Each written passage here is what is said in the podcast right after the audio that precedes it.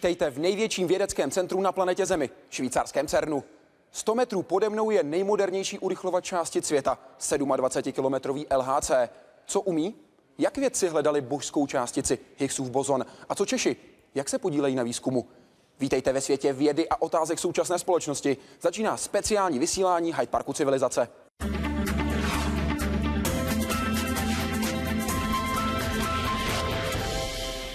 Prvním hostem je docent Rupert Leitner, který je předsedou výboru pro spolupráci České republiky s CERNem. Hezký den, děkuji, že jste přijal pozvání do Hyde Parku Civilizace. Mhm, děkuji za pozvání a vítám vás tady v CERNu. Vítáte nás tady u LHC, Large Hadron Collideru, největšího urychlovače částic světa. První urychlovač se tady v CERNu začal stavět už v roce 1955. Synchrocyklotron, proton synchrotron i první collider na světě ISR.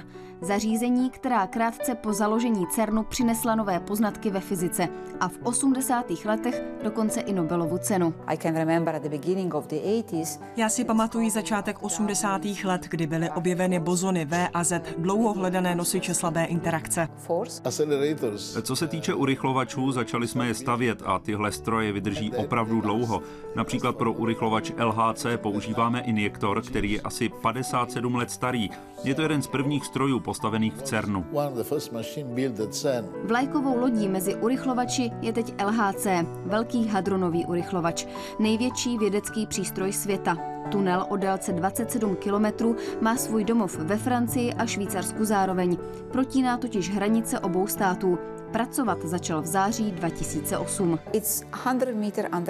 Je asi 100 metrů pod zemí, takže na povrchu nic nevidíme, jen domy, krávy, lidi. Pouštíme v něm dva svazky protonů proti sobě, jsou urychleny téměř až na rychlost světla. Na čtyřech místech urychlovače pak vznikají kolize a tato čtyři místa jsme pokryli tak, že jsme na nich postavili čtyři velké experimenty. Teplota uvnitř stroje je nižší než minus 271 stupňů, což je jen těsně nad absolutní nulou, tedy minimální teplotou. To znamená, že na tomto místě je chladněji než na jakémkoliv jiném místě na světě. CERN je unikátní vědecké centrum díky soustavě urychlovačů. Pracují v něm největší světové kapacity z oboru. Zaměřuje se na výzkum elementárních, tedy základních nedělitelných částic. Ty vědci posílají do urychlovačů. Potřebnou rychlost jim dají za 20 minut a pak sledují srážky. Srážení už zabere podstatně víc času, 10 až 12 hodin. Svazky protonů se potkají každých 50 nanosekund, tedy asi 20 milionkrát za sekundu. Pane docente, je tohle maximální možné množství srážek, nebo LHC ještě nejede na plný výkon? LHC jako urychlovač ještě nejede na plný výkon, jednak eh, v současné době pracuje přibližně s poloviční energií částic a také co se týká intenzity srážek, tak to bude možné zvýšit pravděpodobně několikrát, taky dvakrát, možná pětkrát. Můžete jednoduše vysvětlit, co je vlastně částice? Píše na webu Tučňák. Pamatuje si totiž ze středoškolské chemie obrázky atomů. V nichž byly modré, červené a šedé kuličky znázorňující elektrony, protony a neutrony. Jak ale částice vypadá ve skutečnosti? Eh, tak eh, já bych vyšel z toho příkladu, či v tom, co eh, ten, ten váš posluchač uvedl, tak elektron až do dnešní doby pořád považujeme za elementární částici.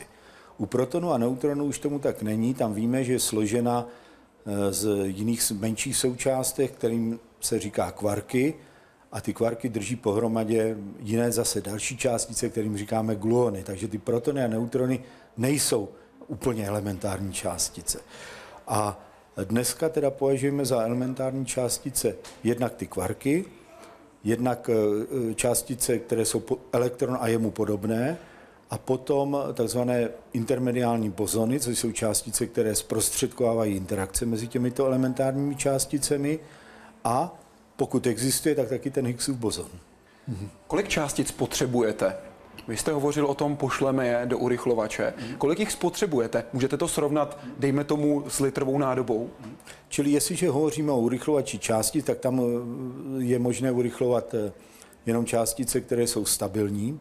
To je z toho důvodu, aby, aby to urychlování vydrželo, nerozpadly se během urychlování. Najednou v něm v něm běhá takových 10, no počkejte, já bych to řekl v nějakých rozumných jednotkách, či to je milion miliard, zhruba milion miliard eh, protonů v něm běhá v jednu chvíli. A když to převedeme třeba na tu litrovou nádobu vodíku, hmm. jak dlouho vydrží ta litrová nádoba vodíku?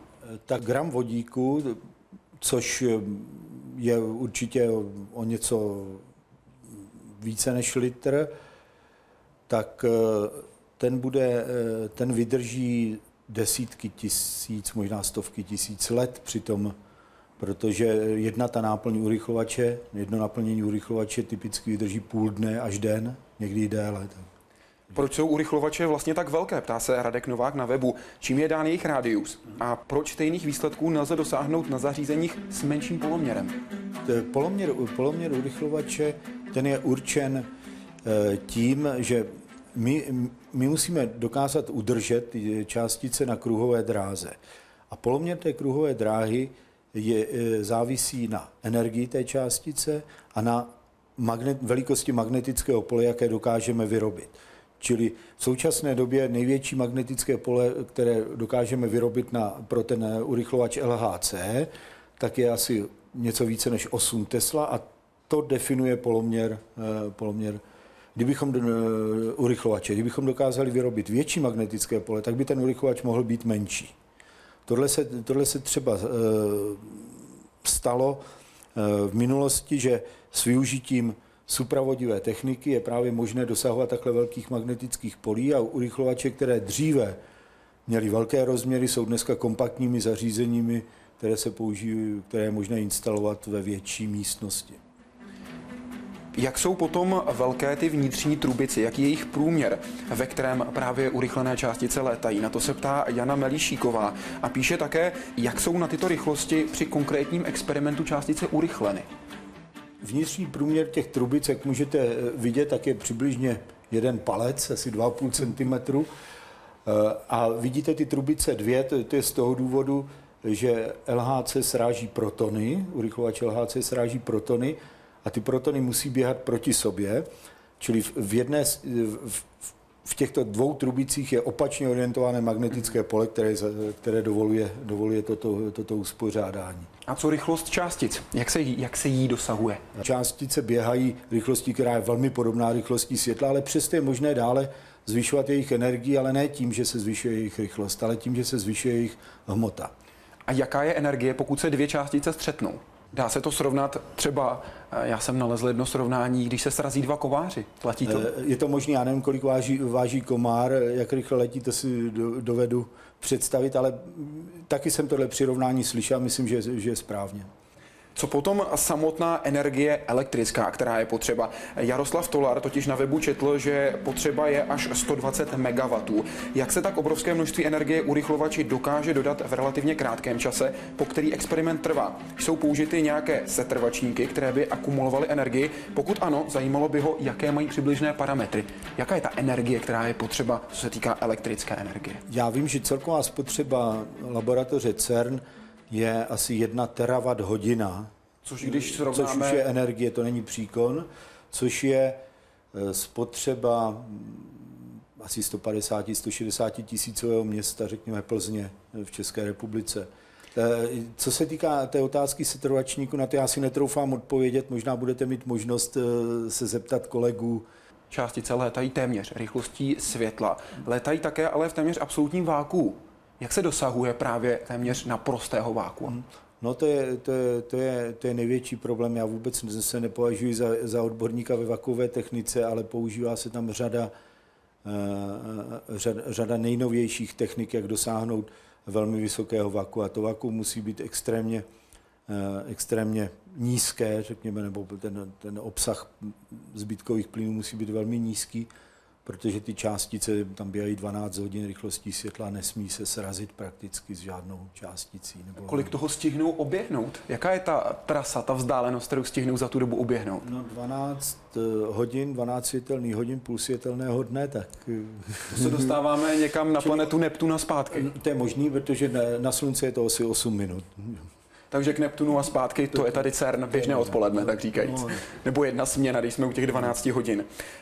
Jak pomohl LHC, jak posunul LHC a potažmo celý CERN znalosti o hmotě a elementárních částic? Jakým směrem se nyní výzkum částicové fyziky ubírá? Padl nějaký výrazný milník, který by nasměroval výzkum někam jinam, než směřoval dříve? Ptá se jeden z našich diváků. Mm. Tak CERN přispěl v minulosti řadou velmi významných objevů, z nich snad nejdůležitější byl objev Eh, těch eh, nosičů slabé interakce, zvaných intermediálních bozonů eh, dvojí TV a Z. A řada dalších, přímé narušení nábojové, nábojové a prostorové symetrie a, a řada dalších objevů. Co ještě ten další krok? Petr Skácel se totiž ptá na využití v praxi. Hmm. Jestli se některé objevy využily v praxi, případně v jakém rezortu průmyslu, stavebnictví, případně v jakých dalších? Například urychlovače částice dnes používají nejenom pro vědu, ale v menších měřících e, jsou běžnými nástroji pro materiálový výzkum, výzkum v biologii, pro lékařské účely. Rovněž tak e, zařízení, která detekují částice, tak řada, řada z nich eh, byla nebo je používána pro diagnostiku v medicíně. Eh, to z toho důvodu, že my vyvíjíme detektory, které jsou, mohou pracovat v magnetickém poli, detektory eh, a být použity třeba v jaderné magnetické rezonanci. Vyvíjíme detektory, které jsou velice citlivé, to znamená, že stačí toho pacienta ozářit nebo méně, méně zatížit a získáte stejný obrázek o tom, jak, eh, jak na tom je. To tedy narážíte na takzvaný PET, pozitronovou emisní tomografii. Ano, pozitronová emisní tomografie je jeden z prvních případů, kdy CERN tady ve spolupráci s eh, místní ženevskou nemocnicí začal vyvíjet detektory pro tuhle pozitronovou Ten pomáhá například zjistit tomografii. Eh, epileptické záchvaty, případně o problémy kolem Alzheimerovy choroby. Co hadronová neboli protonová terapie? Když pacienta ozáříte svazkem protonu, tak pro řadu, já nejsem vůbec lékařský odborník, ale pro řadu těch, těch nádorů eh, to může být šetrnější to ozáření a efektivnější, protože protony eh, tu největší část energie odevzdají až na konci své dráhy a když, to, když správně naladíte konec té dráhy na místo, kde se nachází ten nádor, tak je možné ho efektivně léčit. Prozatím vám děkuji, pane docente. My jsme hovořili o LHC, to je kruhový urychlovač, je ale také další typ, lineární. Kruh je efektivnější, protože svazky částic v něm obíhají pořád dokola a tak mohou být ke srážkám využity opakovaně. U těžkých protonů to funguje. U lehčích elektronů ale v kruhových urychlovačích naráží vědci na problém, že při vysokých energiích ztrácí hodně energie synchrotronovým zářením. Když vytvoříte lineární urychlovač, tak tento efekt vydávání záření při zrychlení je menší, takže můžete zvyšovat energii. Ale nevýhodou je, že když se částice srazí, stane se to jen jednou a pak jsou pryč. Je tedy nutné vytvořit hustší proud částic. Neexistuje jeden recept. Pro protony je nejlepší kruhový urychlovač. Naopak pro elektrony, protože ty jsou lehčí, by byl pravděpodobně vhodnější lineární. Because electrons are light, probably will be linear. Protony v LHC jsou rekordmany. Jeden okruh zvládnou 11 tisíckrát za sekundu. Vědci z CERNu by už ale rádi nový stroj. Je potřeba udělat další krok, například postavit velký lineární urychlovač nebo vybudovat velké zařízení pro studium neutrin. Kdybychom byli organizovanější, mohli bychom sladit experimenty v různých regionech a pokrok by byl rychlejší. CERN nikdy nebude jediným místem v Evropě, to by nepřežil. CERN jen potřebuje být hlavním úzlem sítě laboratoří. Potěšilo nás třeba, že se tady u vás staví laboratoře a zázemí pro laser ELI. To je totiž velmi důležité. Síť kompetencí prochází napříč celou Evropou. Pak nemusíte stavit tři LHC, postavíte jeden. A jaká technologická vylepšení přinese budoucnost? Třeba urychlovač, který by využíval plazma. To by umožnilo koncentrovat obrovskou energii v zařízení daleko menším, než je gigantický LHC. Všechny strážky částice řídí odsud CERN Control Room, neboli hlavní řídící středisko. Pracuje tady také David Bělohrad. Pane doktore, dobrý den. Dobrý den. Co tady přesně děláte? Já jsem odpovědný za výrobu měřících přístrojů, které měří intenzitu svazku. Ve všech těch akcelerátorech, co tady jsou, všechno, co se hýbe, tak to měří. To znamená, co je změřeno, za to jste zodpovědný? Ano. Kolik se tady střídá lidí na Velíně? Na Vilně, tak když se tady porozhlednete, je tady celkem tak kolem 30-40 lidí, oni pracují na směny, pracuje se na tři směny provoz, takže tak kolem těch 40 lidí se tady prostřídá vždycky. Pokrývají se tady všechny urychlovače, nejenom LHC. Ano, všechny urychlovače, od těch nejmenších lineárních urychlovačů až po teda naši vlajkovou loď LHC. Jak to probíhá? Jak se dostanou samotné částice do oběhu? Hmm.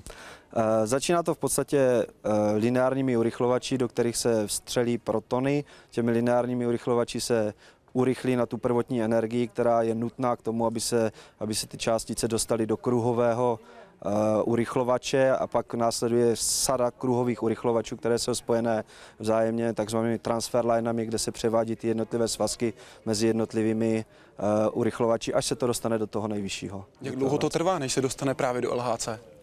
No, naplnění celého LHC všemi, všemi těmi shluky těch částic trvá kolem 20 minut. Co se stane s částicí dál? Teď už běhá v LHC, dojde ke srážce.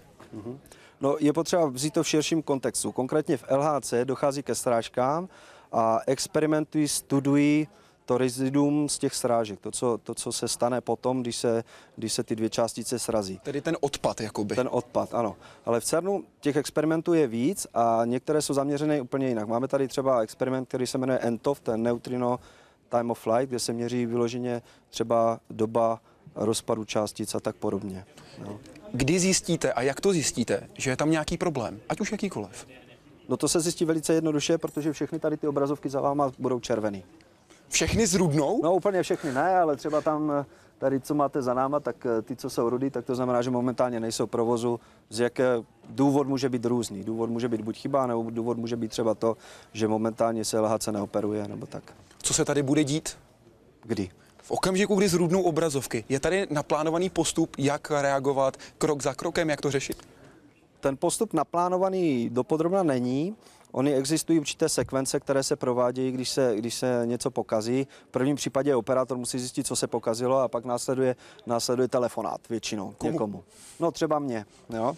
Když se, když se pokazí měření intenzity, které je vidět na tam, tom grafu, to je obrazovka, která je nahoře, třetí zprava, tak tam je takový graf, tak eh, to třeba dělám já. V okamžiku, kdy se to pokazí, je to okamžitě vidět a je to vidět nejenom v CERNu, ale i v celém světě protože tady ty obrazovky jsou, jsou eh, přes webovské rozhraní distribuované do celého světa, takže každý fyzik si na světě, jak si zrovna přečte, že mi to nefunguje. No a pak následuje telefonát a pak eh, se to řeší operativně. To znamená, všichni na světě si řeknou, David Bělohrad teď bude mít horkou půdu pod nohama. No oni to naštěstí doteď nevěděli, že jsem to já. to vás neznali? Ale ne, tak eh, v CERNu pracuje spousta lidí, že? A jako jednotlivce člověk nezná. Zná skupiny lidí, kteří jako zájmové, které se stají třeba o diagnostiku svazku, o magnety a tak podobně. A ti jedinci, kteří jsou zatím, oni nejsou moc vidět. A vy osobně máte tu svoji práci, tak říkajíc, ucelenou, nebo k ní potřebujete x dalších lidí, se kterými musíte spolupracovat? Já musím spolupracovat se spoustou lidí. Spoustou. To se nedá, nedá se to udělat samotný. Já jsem studoval elektroniku, já jsem zběhlý v návrhu elektroniky, ale na to, aby celé to zařízení se vyrobilo, je potřeba mechanika, je potřeba software a to nejen software na tom low levelu, jak my říkáme v C, velice blízko hardwareu, ale taky ten high level software, který je napsaný v Javě a dělá ten, to, to rozhraní mezi mým měřícím přístrojem a tady právě operátory. Jo, a pak je tam eh, mechanika, spousta mechaniky, spousta materiálových technologií a tak podobně. Takže já musím spolupracovat se strašnou spoustou lidí a většinou to funguje poměrně dobře. Jak jsou operátoři trénováni? No to jsou ve většině případů fyzici. To jsou, to, to jsou ti jediní fyzici, který my v CERNu máme. Jediní? No je potřeba, je potřeba se zmínit o tom, že, že CERN, CERN jako takový provádí infrastrukturu. My zařizujeme výrobu částic, jejich urychlení a dodání na patřičné místa. A na to nejsou potřeba fyzici. Na to jsou potřeba fyzici jenom v operační místnosti, ale nejsou potřeba fyzici ve většině případů, až teda na výjimky, když se bavíme třeba o optice a tak podobně, tak ve většině případů nejsou potřeba fyzici. Proti těch fyziků, kteří pracují oficiálně v CERNu na zaměstnanecký kontrakt je velice málo, a jsou tam všichni ti ostatní. Jsou tam elektrikáři, je tam eh, velké množství IT a všechno to kolem. Kde jsou ti fyzici? Kde jsou ti, kteří to potom analyzují? Jsou rozeseti všude po světě nebo jsou konkrétní centra, kde jsou eh, lidé zaměření na danou oblast, na daný problém? Oni jsou rozesetí všude po světě. Protože CERN, eh, co se třeba dělá teď s LHC typicky, tak je to, že LHC produkuje strašné množství dat, které jsou téměř volně k dispozici nebo volně k dispozici a jakýkoliv fyzik ze zpřáteleného institutu s CERNem, čili z těch 23 členských států, co my máme, plus ještě teda Eh, instituty, které si zaplatí přístup eh, tady k těm informacím, tak mají k ním přístup. Takže eh, ty data se zpracovávají tak porůzno jako po celém světě. Kde je to u nás? U nás je to v Praze, na, na matematicko-fyzikální fakultě. Tomáš Beran vás nejenom zdraví z webu, ale hlavně posílá otázku, ptá se, co garantuje přesnost měření času v řádek desítek či jednotek nanosekund při počítání doby letu částic na vzdálenosti 700 kilometrů. Já myslím, že pan Beran on naráží na, na takový ten experiment s rychlostí světla, který, který byl publikovaný, je to tak půl roku zpátky. Jedná se v podstatě o to, že se měnil, měnila doba, měřila se doba doletu neutrin od eh, toho bodu, kde se generují tady u nás v CERN, až po Gran Sasso.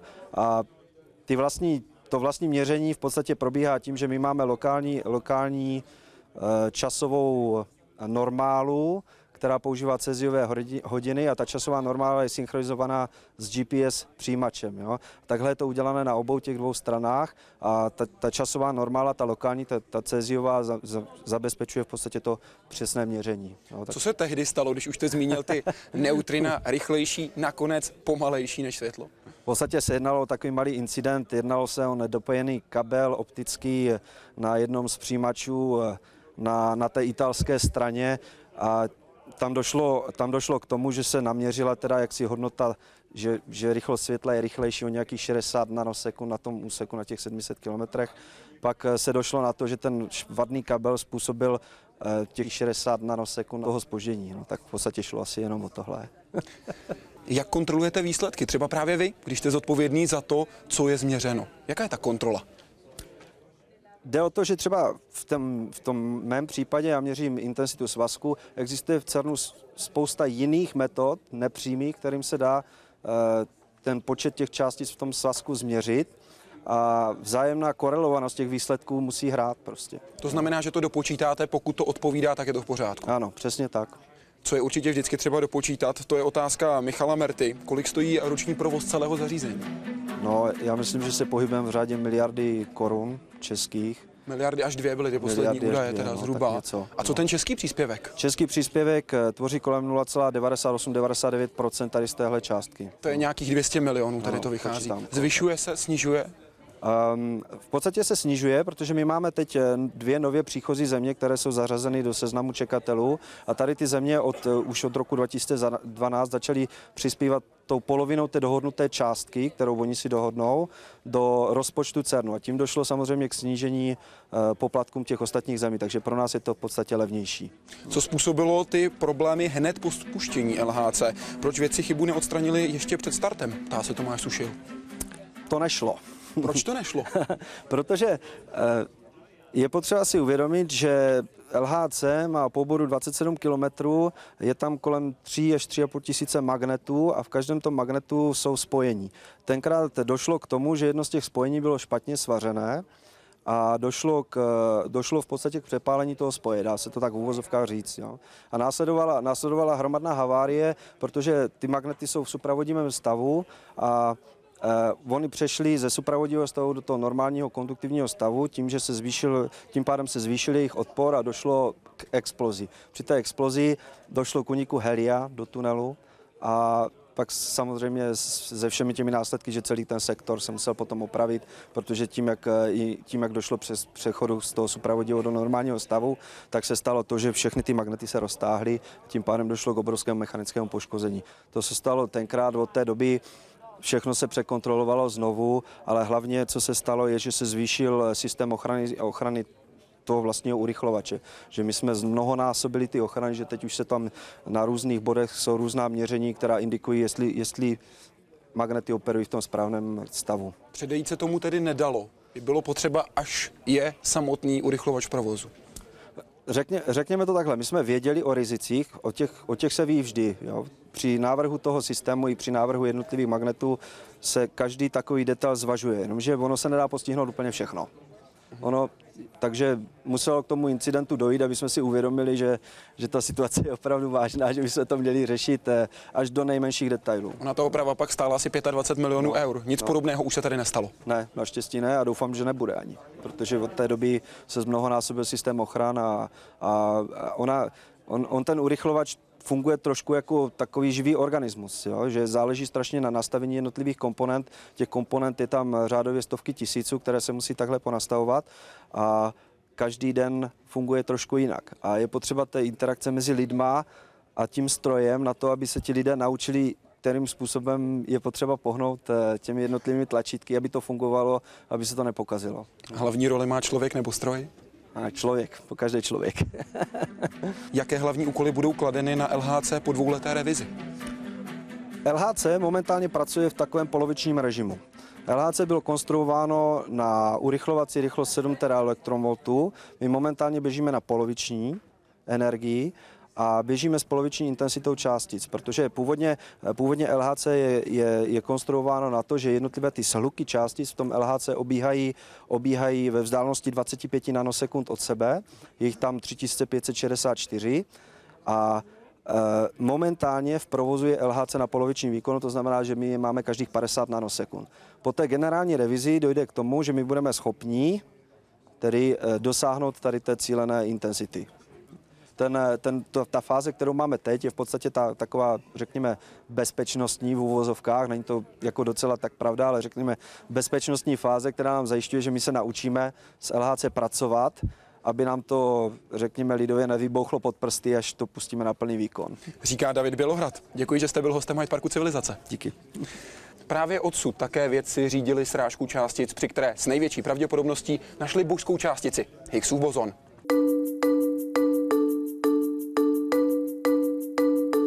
Je klíčem k vysvětlení původu hmotnosti elementárních částic.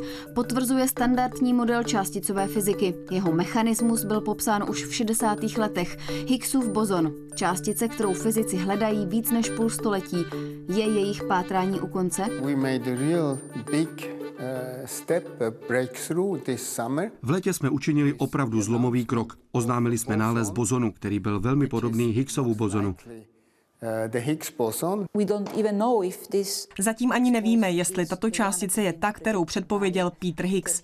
Velmi se jí podobá, takže s největší pravděpodobností by to mohla být ona. Mohlo by to být taky, ale třeba její dvojče nebo sestřenice, nebo někdo z rodiny. Poslední kousek skládačky s názvem Standardní model částicové fyziky tak ještě nezapadl úplně, ale skoro. Ve hře jsou pořád i další teorie, například supersymetrie. Ta předpokládá, že každá částice má svého supersymetrického partnera.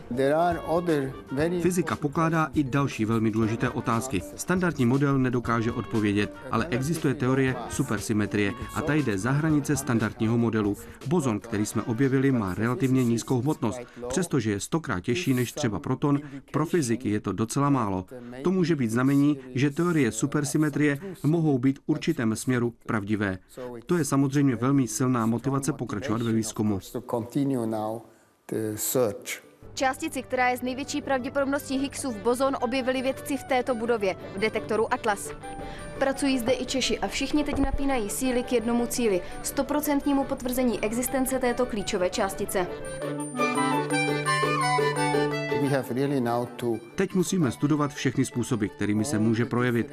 Higgsova částice sama o sobě není stabilní. Nemůžeme ji vidět, můžeme jen sledovat ostatní částice, které s ní reagují. Cílem LHC bylo odpovědět na mnoho otevřených otázek v našem pohledu na svět. Higgsův bozon by odpověděl jen na jednu z nich. A to je otázka, jaký je původ hmotnosti částic. Ale jsou tu další otázky a některé nesouvisí s Higgsovým bozonem. Například, z čeho se skládá temná hmota vesmíru. A existuje i mnoho jiných otázek, na které budeme hledat odpovědi v následujících měsících a letech. Čeká nás velmi vzrušující budoucnost. So, a very exciting and brilliant future. A právě tady v detektoru Atlas vědci Higgsův bozon s největší pravděpodobností objevili. Se mnou je tady docent Rupert Leitner. Pane docente, jak se právě na stavbě detektoru Atlas podíleli Češi? Eh, tak eh, na stavbě detektoru Atlas se české instituce podílely poměrně významným způsobem. Eh, jednak jsme stavěli přibližně jednu čtvrtinu celého takzvaného hadronového kalorimetru. potom velice sofistikovanou technologii křemíkových pixelových detektorů, kde jsme vyrobili v České republice polovinu těchto detektorů. Dalším významným příspěvkem bylo stínění proti neutronové radiaci do detektoru Atlas a řada dalších drobnějších příspěvků. Takže myslím si na to, že jakou, jakou část té, toho mezinárodního týmu Atlas čeští věci tvoří, tak jsme přispěli, řekl bych, nadstandardním způsobem. Jakou část? Eh, takže co se týká té části, tak eh, tým eh, fyziků Atlas nebo autorů Atlas čítá přibližně 3000 autorů a z toho je z České republiky okolo 60. Zdeněk Dufek se na Facebooku ptal, jak fyzici z celého světa vnímají spolupráci právě s českými vědci a jak jsou spokojeni s českými firmami jako subdodavateli některých dílů. Ale zůstaneme u, u detektoru Atlas, tak se domnívám, že, že ty dodávky byly, co, co oceňovali e, naši kolegové, bylo, že ty dodávky byly včas a byly na velmi, velmi vysoké technologické úrovni a spolupráci českých vědců e, si také velmi cení, pokud mohu, mohu soudit, jak jsou oblíbení zejména naši mladší kolegové, studenti, doktorandi v těch mezinárodních týmech. Ta celková objednávka se dostala za prvních 15 let, za kdy byla Česká republika členem CERNu na téměř 60% návratnost těch investic. Jak jsou na tom ostatní země? Také se takto výrazně zapojují nebo mají ty dodávky ještě větší? Skutečnost je taková, že eh, CERN eh, ze zprostředků, které hm, zhromáždí od členských zemí, tak v průměru polovinu peněz rozděluje na dodávky, které se vrací zpět do členských zemí. A Česká republika si dlouhodobě vede nadprůměrně. To znamená, když se přepočítá návratnost, či jaké, jaké zakázky získá vůči, vůči příspěvku, tak eh, jsme na, na jednou z předních míst po eh, takzvaných hostitelských zemí Švýcarsku a Francii. My jsme teď v detektoru Atlas. Aneta Slámová se na Facebooku ptala, proč jsou na LHC jen čtyři detektory. Není jich potřeba víc?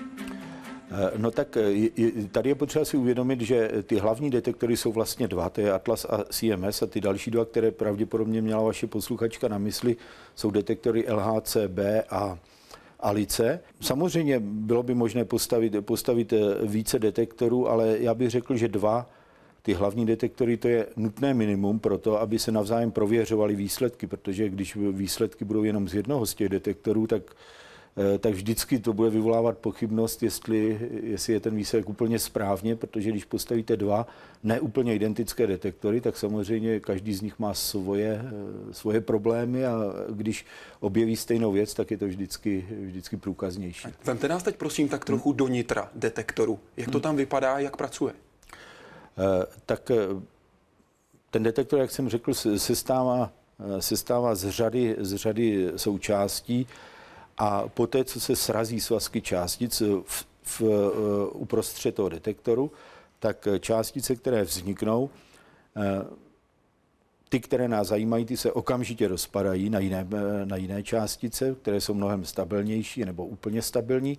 A tyto částice zanechávají stopu nej, nejprve v takzvaném vnitřním detektoru, potom v, v kalorimetrech a ty, které projdou i kalorimetry, to jsou takzvané miony, tak ty jsou ještě detekovány z, vnějším obalem detektoru mionovými detektory. Konečně eh, můžeme pozorovat také částice, které vůbec neinteragují v detektoru, to jsou zejména neutrina a případné nové neznámé částice. A ty částice poznáme tak, eh, že chybí podle chybějící energie, protože víme, že platí zákon zachování energie a hybnosti a když se, eh, když se spočte všechno, co vidíme a něco chybí, tak to je příznak toho, že že vznikla částice, která neinteraguje v detektoru. Josef Čermák se přes naše webové rozhraní ještě také ptal na to, proč jsou detektory tak velké. Rozměr těch detektorů, detektoru Atlas eh, je určen zejména kalorimetrem, to znamená, tam musí být minimálně 1,5 metru železa, eh, oceli respektive, a tak, aby došlo k zastavení částic, které interagují v tomto prostředí a potom eh, soustavu mionových detektorů, které tvoří vnější slupku eh, a tam je nutná protože se měří obrovské hybnosti těch mionů, tak je, tak je nutná přesnost eh, měření. Prostě vy, vy, když uvedu příklad, vy musíte poznat, jestli dráha té částice na přibližně pěti metrech se liší od přímky o necelý, necelý 1 mm uprostřed. Takže to je takováhle úloha a samozřejmě to poznáte lépe, když ty, když ty detektory jsou, jsou větší a my se u dostáváme na délku nějakých 45 metrů, hmotnost téměř 7 tisíc tun. Ano. Jak velké a jak rozměrné je to úplné jádro, ten úplný střed, ten úplný vnitřek? První vrstva detektoru začíná eh, v několika centimetrech od místa srážky. Nemůže, nemůže být blíž, protože eh, ty, eh, ty částice, protony, které se sráží, tak se pohybují v, v vakové trubici, musí být ve vaku, protože musíte si uvědomit, že svazek částic musí vydržet 12 hodin rychlostí světla běhat v nějakém prostředí. To prostředí musí být téměř perfektní vakuum, takže je to několik centimetrů a e, ty detektory, které jsou tam umístěny, to jsou polovodičové pixelové detektory a polovodičové páskové detektory.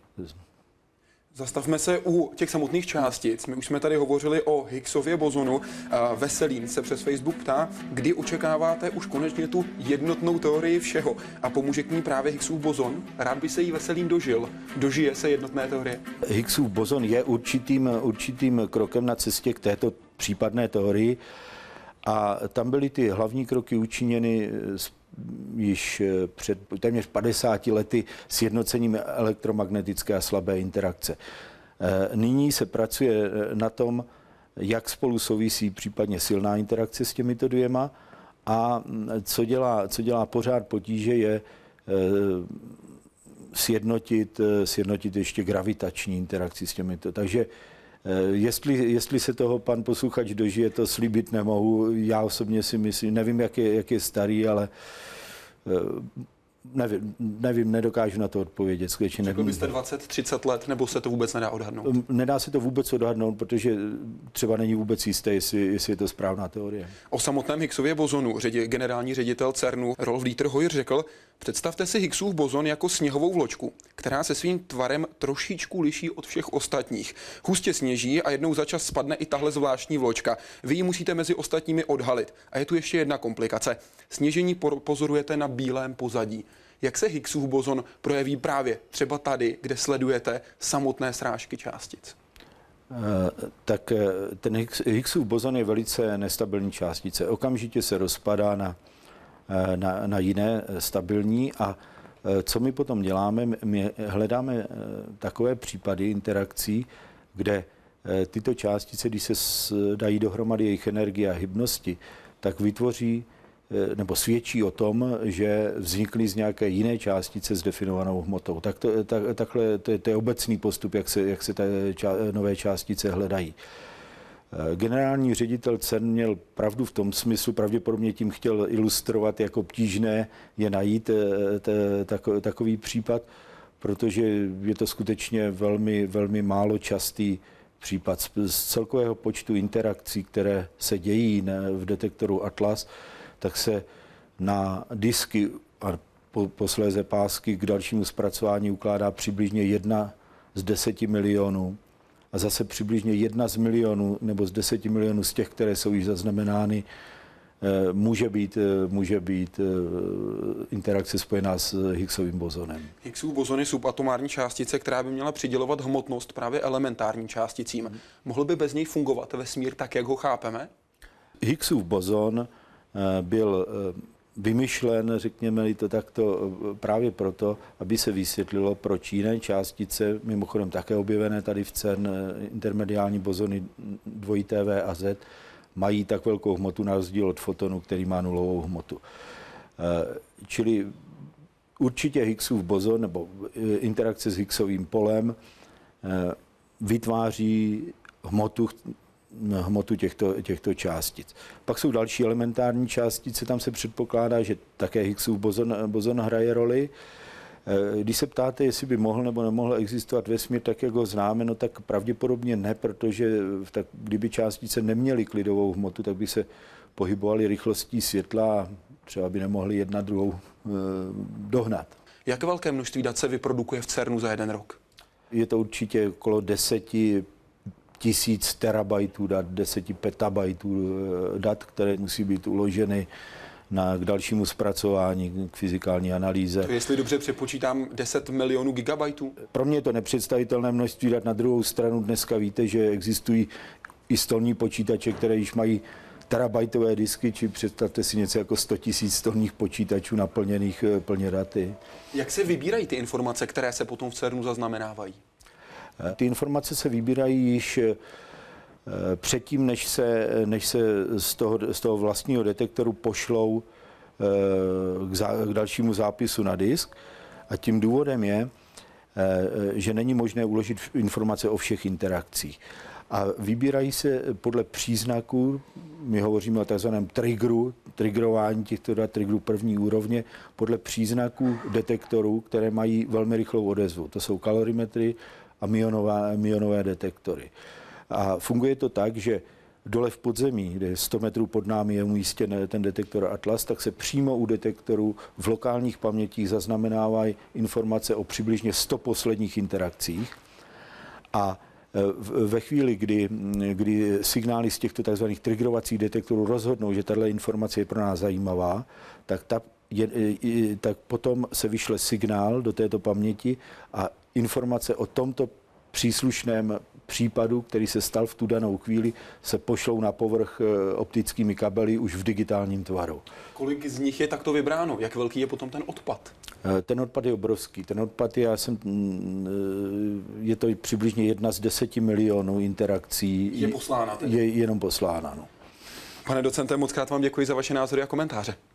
Děkuji. My se bavíme o jedinečných experimentech, o špičkové technologii. CERN má ale za svůj cíl už od samého počátku i úplně jiné věci.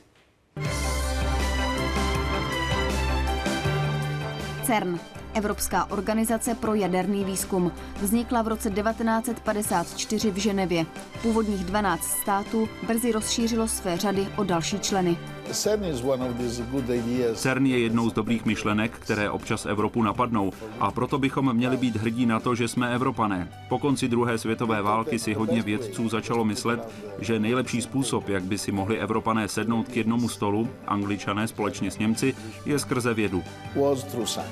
Přímo v laboratořích na hranicích Švýcarska a Francie pracuje téměř 2,5 tisíce lidí. Fyzikové jsou ale v menšině. CERN zaměstnává hlavně specialisty v oboru urychlovačů, elektroniky nebo informatiky. Celkově se na výzkumech podílí na 11 tisíc brilantních mozků různých národností, hnaných ale společnou vášní k vědě. Činnosti pro vojenské účely se vyhýbají. Jejich výzkum je ryze vědecký a základní. Výsledky experimentů může sledovat i široká veřejnost. Um, v CERNu a spolupracujících institucích byla vyvinuta celá řada špičkových technologií, které nachází využití v mnoha oborech. Nejznámější je World Wide Web. Původně měl jen zjednodušit výměnu informací mezi fyziky v jednotlivých laboratořích. Tato technologie byla ale transferovaná do společnosti a změnila způsob toho, jak získáváme informace.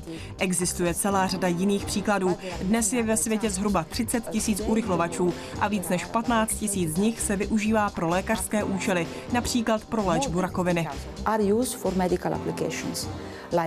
Um, Česká republika se do výzkumu pod hlavičkou CERN zapojila v roce 1992, tenkrát ještě jako součást ČSFR. Dnes na programu jednoho z nejslavnějších vědeckých center pracuje téměř 200 našich vědců. Třetina z toho jsou studenti. Loni jsme oslavili 20. výročí vstupu České republiky do CERNu. Češi se podíleli na výzkumu hlavně v experimentech na detektoru Atlas. U těch se sešli vědci z 38 zemí světa a ti čeští byli zapojeni do projektu hned od začátku. Zásadně přispěli k vývoji některých přístrojů a technologií. Podíleli se například na stavbě stínění, které chrání před radiací z urychlovače LHC. Pomáhali budovat taky některé polovodivé částice a kalorimetr. Takže je jednak zapojen český průmysl, ale samozřejmě také fyzici, kteří pracují hlavně na analýzách dat. Now we are 20 member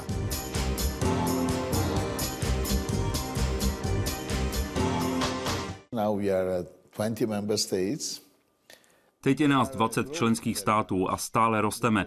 V roce 2010 jsme se rozhodli, že členy CERNu nemusí být jen evropské země. Takže teď říkáme, že písmeno E ve slově CERN, což znamenalo evropská, teď musíme změnit na everywhere, odevšud. Od toho roku 2010 zažádala o členství už celá řada jiných zemí, například Izrael. Ten už dokonce podniká určité kroky k tomu, aby byl přijat. Zájem má taky Brazílie, Rusko nebo Indie, takže bude nás čím dál víc. So it, it, it's, it's getting uh, more and more. Další dva čeští vědci pracující v CERNu jsou teď našimi hosty, konkrétně David Šálek a Jiří Kvita. Pánové, vám oběma dobrý den. Dobrý den. Jak jste se dostal do CERNu a na jaký výzkum se specializujete? No já jsem se do CERNu dostal eh, přímo před dvěma lety, kdy vlastně začínaly tady srážky a moje specializace je eh, popis eh, pozadí, který vzniká buď to od kosmického záření nebo přímo od svazků. A z fyzikálního hlediska se specializuju na analýzy, které hledají temnou hmotu. Je tohle první urychlovač, na kterém pracujete, nebo už máte nějaké dřívější zkušenosti? Je to druhý urychlovač. Já jsem během svého postgraduálního studia eh, a magisterského také pracoval v Hamburku, eh, kde byl urychlovač menší, srážející protony a elektrony. Když to srovnáte, třeba tu atmosféru pracovní, která je tady a která byla tam? Je to něco naprosto jiného. Je to v podstatě desetkrát větší experiment, desetkrát více lidí, desetkrát eh, komplikovanější technologie. Takže... Je to desetkrát zajímavější? Je to desetkrát eh, zajímavější, těžko říct, protože eh, člověk to není schopný už obsáhnout všechno sám, ale zajímavé to samozřejmě je, ale člověk se cítí o to menší. Pane doktore, jaká byla vaše cesta do CERNu? Já jsem studoval částicovou fyziku na matematicko-fyzikální fakultě, právě docent Rupert Leitner byl můj školitel a pracoval jsem taky na jiném urychlovači nejprve, na urychlovači Tevatron ve Spojených státech Dokončil jsem eh, doktorskou práci, pak jsem zažádal o pozici zde v CERNu a měl jsem štěstí, také jsem dostal eh, pozici na dva roky a dále tady pokračuji jako eh, postdoc, takový další výzkumník na experimentu Atlas. A moje specializace je fyzika top kvarku, což je nejtěžší známý kvark, je dokonce těžší než Higgsův bozon. Ale vlastně top kvark byl objeven na Tevatronu a není už jenom takové trošku nezajímavé pozadí pro nějakou novou fyziku, kterou se tady snažíme objevit. Na Matfis chodí i Ondrášek Slezáček, který nám poslal svoji otázku a ptá se, eh, jak je možné, aby se student dostal sem do CERNu a mohl tady dělat doktorát. Mm-hmm. Jak jste to udělal vy? Doktorát tady přímo dělat nelze, ale je tady spousta programů pro studenty, eh, ať už magisterského studia nebo postgraduálního studia. Dá se tady zažádat například o eh, letní program, takovou letní školu, která myslím, že je obrovským přínosem a většina studentů, kteří sem takhle stráv, přijedou strávit léto, pak pokračuje nějakým způsobem v CERNu. Všechny cesty jdou přes web? Klasicky? Všechny přihlášky lze podat eh, online na, na webu a je to otevřeno pro všechny eh, členské státy CERNu a Česká republika je právě jedním z nich. Co vás tady nejvíc třeba šokovalo? Eh, asi ta škála lidí, ten obrovský počet lidí, kteří tady pracují společně na jednom experimentu. Zase urychlovač Tevatron byl takový prostě rodinný podnik proti tomu, jak, jak se pracuje zde. Je, je, je ta různá škála lidí, nejenom co se týká oborů, ale těch lidských přístupů, těch lidských charakterů. Já bych řekl, že tady jsou lidi skutečně profesionálové všichni. Eh, neměl jsem, neměl jsem žádný problém eh, v komunikaci. Eh, skutečně všichni tak nějak táhneme za jeden pro vás a jsem, jsem, jsem nadšený z té týmové práce. Tady. Lubík Vlasák nám přes Facebook poslal svoji otázku. Ptá se, kolik je pravdy na tom, že se v urychlovači částic podařilo na malý okamžik vyrobit antihmotu. Jsou toto věci schopni zopakovat nebo zůstává antihmota dál pojem pro science fiction? No, antihmota eh, v urychlovači vzniká, řekl bych, neustále eh, formou eh, v podstatě třeba pozitronů. Ale tady se asi jedná o vyrobení trošku stálejšího objektu z antihmoty, třeba antivodíku, což se zde v skutku podařilo. Nepamatuju si čísla, nevím na jak dlouho, ale je to rozhodně velký úspěch CERNu. Je tady speciální experiment, který se o toto snaží vytvořit antihmotu, udržet ji stabilní aspoň po nějaký zlomek vteřiny a každopádně to je opakovatelná záležitost. Proč je tak velký problém udržet tu stabilitu antihmoty? No, e, my žijeme ve světě, kde převládá hmota a jakmile se hmota s antihmotou setká, tak um, anihiluje a v podstatě e, zaniká jak hmota, tak antihmota. A e, z tohoto hlediska, vzhledem k tomu, že všude kolem nás je hmota, tak je problematické tu antihmotu izolovat tak, aby byla stabilní. Těch 38 antiatomů antivodíků vzniklo konkrétně v listopadu 2010. Abych doplnil ten konkrétní datum, bylo to na desetinu sekundy. Proč to nejde na dvě desetiny, na tři desetiny nebo na celou sekundu? Domnívám se, že eh, hlavním problémem je opravdu ta izolace, ta technologická eh, dokonalost v podstatě těch přístrojů, které máme, aby jsme dokázali fokusovat tu hmotu do tak, eh, takového malého objemu a izolovat to ostatního, ostatní materie tak, aby to bylo opravdu stabilní. Slyšel jsem, že je možné časem vytvořit takzvanou temnou hmotu, tedy v úvozovkách hmotu, která údajně tvoří velkou část vesmíru, píše Lubík Vlasák na Facebooku. Jde to? Případně za jakých okolností? Mělo by to jít. Víme, Mělo že, nebo jde? Víme, že temná hmota existuje ve vesmíru, tvoří podstatnou část hmoty galaxií a předpokládáme, že existuje nějaká částice, která vlastně tvoří tuto temnou hmotu. A urychlovač LHC by měl mít dostatečnou energii na to, aby našel toho částicového kandidáta k této temné hmotě. Takže je to otázka eh, toho, že musíme čekat na to, až se nám tady temná hmota eh, narodí a detektory jsou více účelové, jsou připraveny na to eh, tyto kandidáty vidět. Jak se může narodit? Kdo musí být otcem, kdo musí být matkou? tak může se třeba narodit v párech temná hmota, antitemná hmota. To skutečně pak to záleží. Dvojitý, dvojité vítězství by to bylo.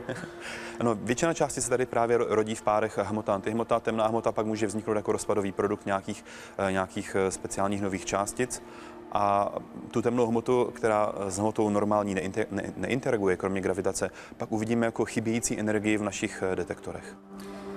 Jaké jsou další obzory LHC? Ptá se Dominik Miketa a po objevu Higgs-like bozonu, tedy pokud budeme brát, že s největší pravděpodobností byl Higgsův bozon skutečně objeven, jak reálné je se současnou technologií LHC rozšířit a dosáhnout tak na energii, při kterých bychom mohli pozorovat nové fenomény, jak je předpovídají některé více či méně spekulativní fyzikální teorie, jako například M-teorie. Jaká je budoucnost LHC? No, budoucnost LHC, já si myslím, že e, naopak se nám otevřou nové obzory už za dva roky, e, kdy vlastně urychlovač bude běhat na e, 100% výkonu. Mnoho věců samozřejmě očekávalo už velké objevy během minulých dvou let, kdy jsme měli úplně nová data vlastně na energii, která předtím nikdy nebyla dosažena. A samozřejmě teorie jsou různé, co nám předpovídají. Třeba ona temná hmota nebo supersymetrie. Všechno se očekávalo, že by už se mohlo objevit na LHC doposavat. Jsou dobré teoretické eh, důvody k tomu, očekávat opravdu nějaké objevy už za ty dva roky, třeba konkrétně v oblasti té temné hmoty. Co jeho případný nástupce? Hovoří se o urychlovači částic klik. Klik bude lineární urychlovač, pokud eh, tedy bude. A obecně klik je pouze jednou z možností, jak realizovat lineární urychlovač, který by srážel elektrony a pozitrony. A eh, cílem tohoto urychlovače by bylo naladit se s energií na hmotnost nějaké nové částice, kterou právě třeba objeví LHC a detailně proskoumat vlastnosti této částice. Takže klik nebo lineární urychlovač musí počkat, až LHC přesně řekne, kde je něco zajímavého. Nehrozí nějaká velká nehoda v případě závady, ptá se Petr Zajíc. Myslím, nejsem fyzik, píše dál, že pokud by se to pokazilo, něco, cokoliv, že by to mohlo mít celkem velké následky. Co se všechno může stát? Černá díra, to byla ta první obava. Objevila se? Může se objevit? V principu eh, by se narodit černá díra mohla. Eh, tato možnost byla diskutována předtím, než urychlovač byl spuštěn. Eh, je třeba říct, že tyto energie, které jsme dosáhli, jsou skutečně největší, které eh, byly vyrobeny lidskou rukou, ale v současnosti nebo neustále probíhají srážky kosmického záření z atmosféru při mnohem větších energiích. Takže kdyby černá díra mohla vzniknout, tak by dávno již vznikla třeba někdy v atmosféře a kdyby mohla spolknout Zemi, tak by se to již bylo bývalo dávno stalo. A to, že tady jsme, tak vlastně znamená, že žádné takovéhle nebezpečí nehrozí. Ty energie, které jsme připravili, jsou veliké v lidském měřítku, ale nicotné vůči, vůči tomu, co nám dodává příroda kos, z vesmíru. Tahle otázka se dokonce dostala k soudu, k federálnímu soudu v Honolulu v roce 2008. Si tam dva lidé stěžovali, že urychlovač může vytvořit černou díru, která spolkne Zemi. Tohle riziko tedy nehrozí. To hrozí jiné? Nehrozí.